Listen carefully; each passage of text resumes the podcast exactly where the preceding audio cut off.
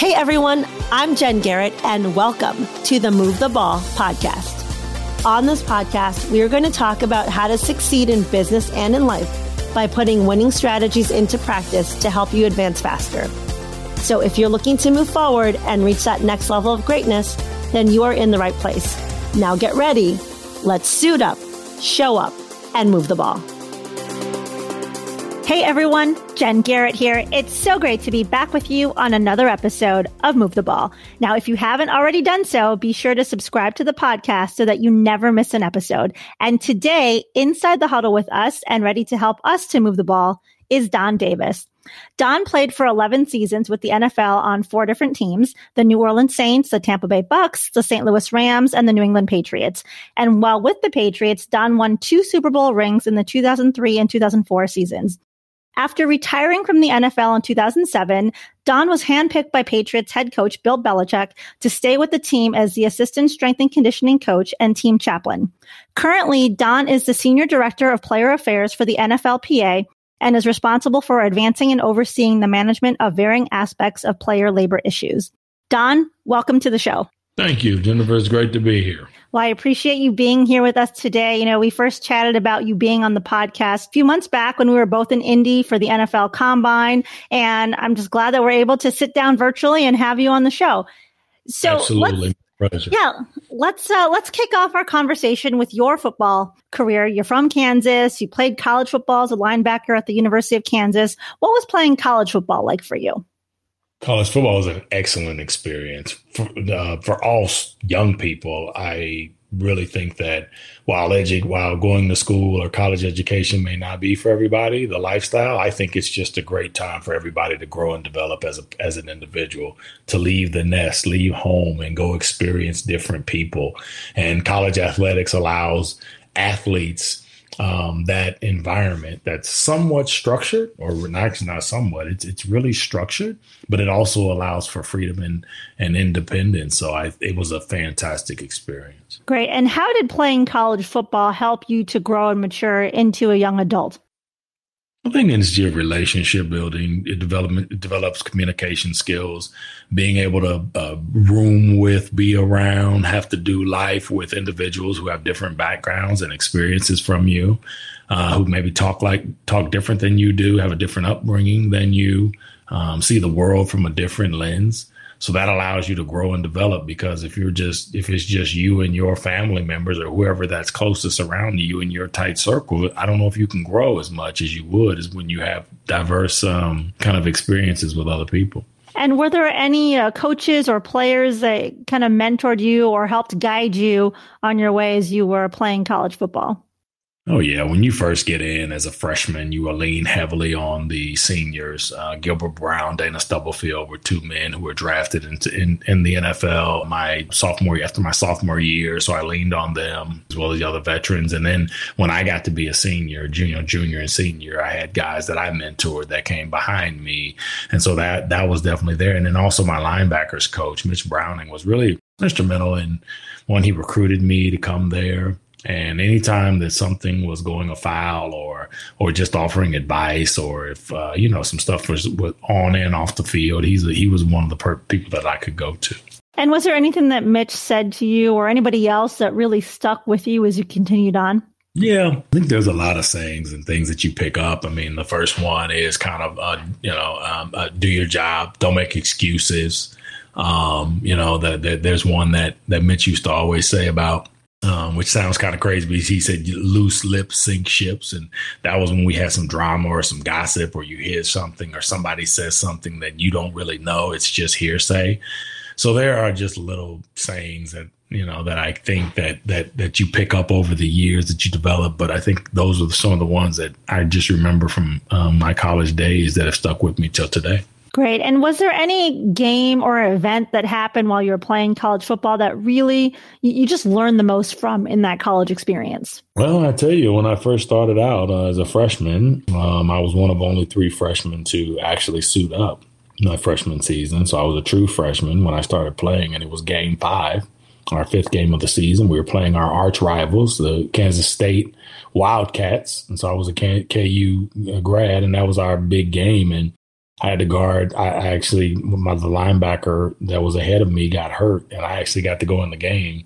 And they ran this put this one play where that would have been a touchdown that I actually batted away. It was a passing play, and I batted it away and and that that allowed us to you know one not just win the game but you know uh, be be a part of uh, winning that game and then I started every day every game after that. So that was a big that's a that was kind of the moment that or big moment for me when you're kind of out there you're thrown out there it's your first time you don't really know and you just kind of let your instincts take over and it and it um it worked out well for me. That's great. And would you consider that to be your most memorable game or do you have another game? I think when we uh, my sophomore year we went to we went to a bowl game and we went to the aloha bowl.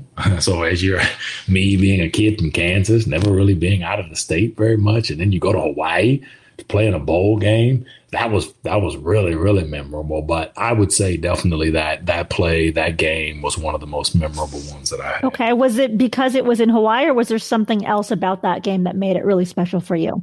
Yep. Nope. I think it's just Hawaii. You always, you know, I think growing up in Kansas again, you're a Midwestern kid. You you kind you hear about Hawaii, you hear people talk about Hawaii, but that's just so foreign, particularly if you don't travel. So to go and then experience another culture like that and to see like the weather and just all of that it, it, was it was pretty special. Got it. Now let's transition to you playing in in the nfl so what was transitioning from college to the pros like for you?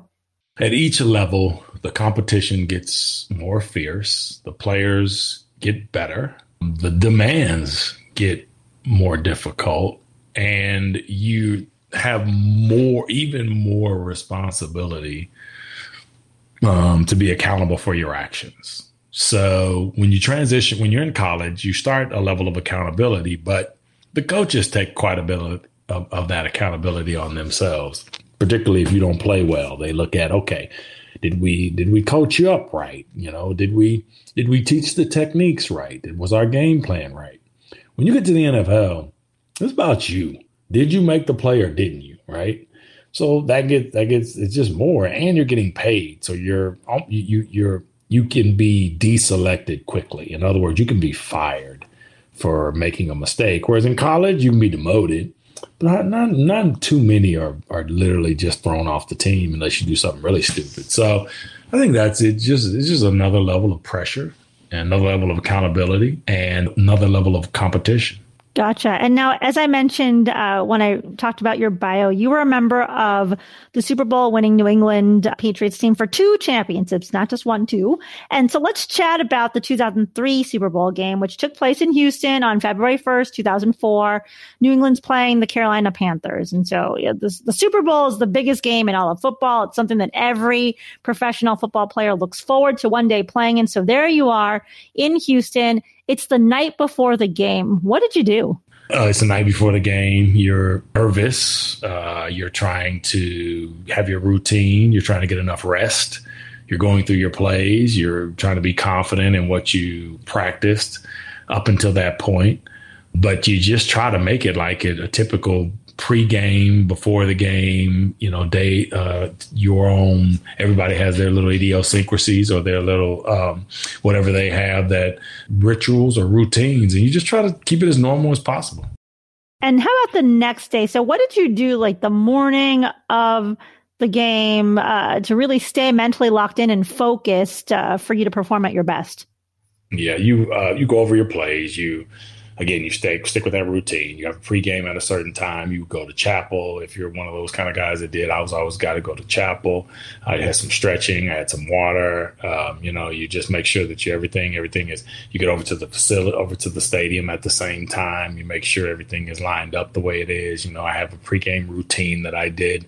So you try to make it again as as consistent as you can because then that gives you the confidence. You know, you've been here and done this before, and you try to make it as as close to what you've always done as possible so that it calms your nerves and doesn't make everything so. You try to make it because it's such a big stage and there's so much anxiety that can be tied to it. You try to eliminate all of that that you can and control what you can control. Sure. And now this game, it was a game that was well played by both teams, thrilling, a little slow to get going, but that fourth quarter was pretty intense and it ended up Uh, Adam Vinatieri kicks the game winning 41 yard field goal with four seconds left in the game. How did it feel winning such a close game? And this is the largest stage. Amazing. I mean, you win at that stage. It's great for fortunately and unfortunately for me. Two years before, I was a part of the St. Louis Rams team that lost uh, to the um, uh, New England Patriots. So we go all the way to the Super Bowl and lose the greatest show on turf to the New England Patriots, their Super Bowl. So I, I knew what it was on to be on that side, to go that far, be and be favored and lose. So now you're coming into Carolina, we were favored two years later, and I'm with the Patriots who had just won the Super Bowl. Um, and and he comes down to that kick, right? And then that and that's the same guy who who would I was on the defeat end of of of him kicking a field goal, right? So it was bittersweet for me to just be able to sit in that moment, um, be nervous a little bit, but then you trust that oh no, this guy's got it because it's what he did to me two years ago, and I'm on the right side, and he kicks it through the uprights, and it's great. It's good.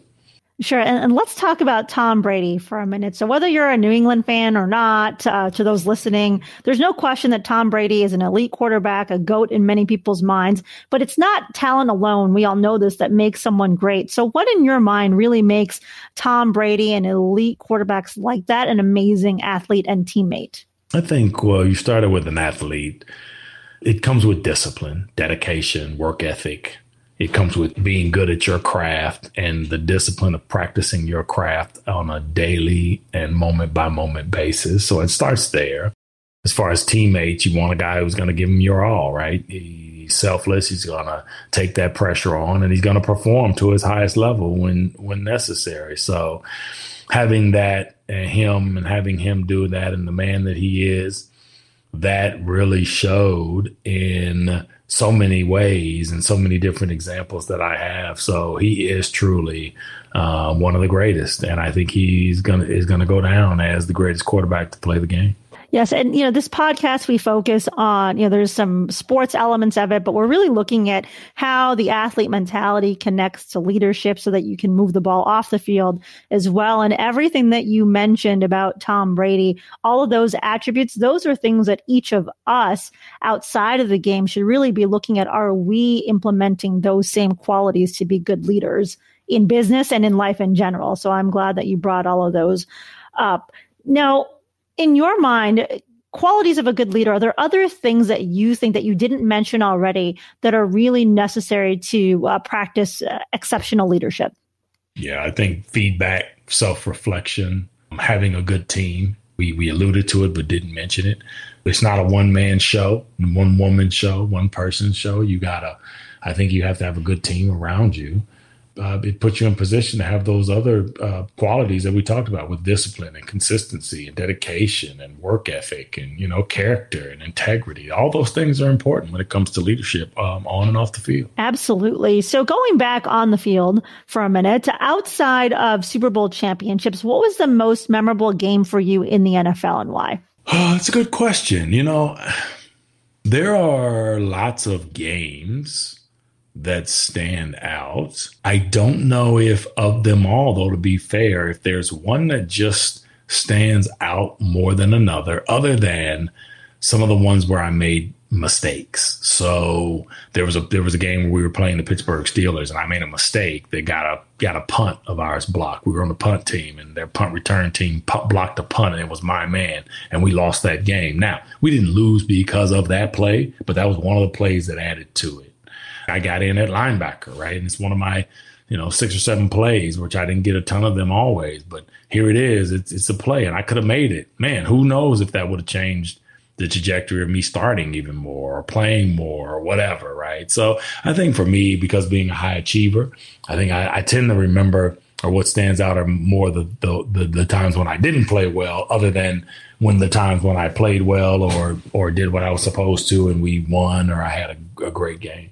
Well, I'm glad that you mentioned that because I think it's important for us to look at the lessons or the events where we learn the most. And we learn the most from mistakes, from failures, from outcomes that don't go our way versus the successes. The, successes are great and we feel awesome, but that's not where you really learn the most. It's through these trials and tribulations and failures and mistakes. And that's where you really learn. So I'm glad that you brought up uh, some moments where you you learn from uh, through making mistakes. That, that's exactly right. Mm-hmm. So let's transition. It's time to hang up your cleats and you're, you're leaving the NFL. I know you stayed with the Patriots, but what was that transition like for you? Well, so for me, what I did was I made sure that I invested in myself outside of the game while I played. Uh, I utilized my resources. I, I tried to make sure I did develop player development type programs. I did externships for the last six years when I played. Uh, so I had set up something kind of if each year something that I'd be able to roll into should my career end. And so I did the same thing while I was playing and I set up with the New England Patriots that I I was going to go into coaching. I had did an internship for 3 seasons prior with them in the off season in the strength and conditioning department. And I also did some fellowships, kind of sort of mentorship opportunities in the scouting department because I wanted to test out football. So because I had set that up, I had already had that um, ready to go. Uh, should I decide to hang up my cleats? And so when I did that um, in 2007, uh, right away I went from from playing into the coaching. So I went from the players' locker room to the coaches' locker room. I went from a helmet to a hat. You know, uh, I went from a mouthpiece to a whistle.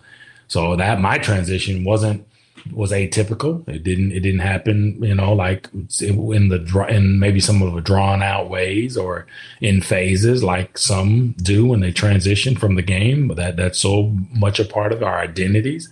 It was kind of like I just switched it, flipped the switch. It was like, okay, I'm done doing that. Now I'm doing this. Still being around the game helped that. I think some guys struggle because they're they're no longer around the game, but I was able to kind of detox, so to speak. I was able to be around the game, be a part of the game, still be in it in the in the locker room, but in a different capacity. So a year and a half later, when I decided to step away from football and the NFL totally and go pursue other dreams, it, it, didn't seem as damaging as you hear about sometimes with some guys who struggle with transition. Sure. And now you're with the NFLPA now, and the NFLPA has a number of great resources to help players make that transition. Can you share with us? And I know that's not your primary focus within the NFLPA, but can you share with us some of the of the programs that the NFLPA has available now to help players as they look to transition. Absolutely, and it, it starts in our career services, and, I, and basically our career services start with um, it, it's all about experience, education, and exposure. So, and really actually starting with an education. So, you got to finish your degree. Everybody needs a degree. If they don't, we try to make sure that they are encouraged to go back. About 60% of our players do come out of college with a degree. But those 40% and those numbers, we're hoping to get it up or get them down even more. We're going to start out with an education. You got to have an education. And then if you do have your undergrad education, then you still have to be educated into whatever it is that the next step is for you. And so some of that is just figuring out who you are, personality profile, skills assessment, you know, knowing how you tick. What do you want? Um, what do you want to do in life? So there's an education there. And then there are experiences right? So you get an education, you can you can get a formal education, but you get an education through experiences. So we try to set up that through fellowships, mentorships, internships, job shadows. Do something that will help you to expand your education and your experiences so that you can grow and develop your life off the field as well as on the field because some studies show that those who pursue other interests outside the game um, can uh, tend to refine their skills on the game because it's another level of focus and a different way to use it. And then you just get, and then it's the last one is an exposure. We try to expose guys to different, again, more experiences or expose them to different kind of uh, resources that they can uh, get their hands on, whether it be a podcast, whether it be um, entrepreneurship, um, you know, a job shadow or, or just an, an, an interview. You know, how do you interview? Setting up a LinkedIn page, some soft skills that you need, uh, you know, let, allowing guys to really get some reps, so to speak, in the personal, in their personal development. And similar to them when they go to work out for or practice their plays, uh, we need to also do that in the, in the corporate world as well. Sure, and I, I love uh, you and I have talked a number of times about you know players making the transition, why some people struggle, and so I just think that the the NFLPA has a, a tremendous amount of different resources available to really help position the player to be successful beyond the game. So I appreciate you sharing some of that with us uh, for the listeners to be familiar with. My pleasure. Now, you are also in a doctoral program at George Washington University. Um, and so, talk to us. I know you're about to uh, complete and defend your doctoral dissertation. Share with us a little bit about what is your uh, what is your thesis and, and what you're focused on. Yeah, thanks for asking. I mean, uh, education is the ultimate equalizer. It's it's it. I believe that it. Um, you know, if somebody can uh, no matter what what you do, your education has to come with you, right? And so I, am I'm big on that. I'm big on learning. We have to learn to grow. We have to learn to change, you know, and do everything we need to do. So um, I've always been excited to, even when I pursued my MBA in 2013, just because I wanted to do more. And then now pursuing a doctoral degree, I just I wanted to learn. In particular, what I wanted to do was I wanted to help athletes. I believe I was allowed to play for 11 years and be involved in athletics so that I could give back, so I could take my experiences and my learning and, and help make the world a better place for those who are coming behind me. So, um, in the School of Ed, um, GSHED, the Graduate School of Education, there is an, an executive leadership program, doctoral program that is executive leadership and it's teaching leadership, learning, culture, and change. Those are the pillars. It's multidisciplinary, psychology, sociology. And so we're, what we're doing is we're, we're learning it's complex individuals leading complex organizations through times of great complexity. So it's all about this leadership, right? And about culture about change and that. So my, and in particular, what I'm focused on is players and player transition in specific. If we look at literature and transition literature, there are many phases. There are many different types of transitions, but one type of transition is uh, what they call sports career transition, SCT, sports career transition. And that tends to be around elite athletes, elite tend can be not just professional, but Olympic.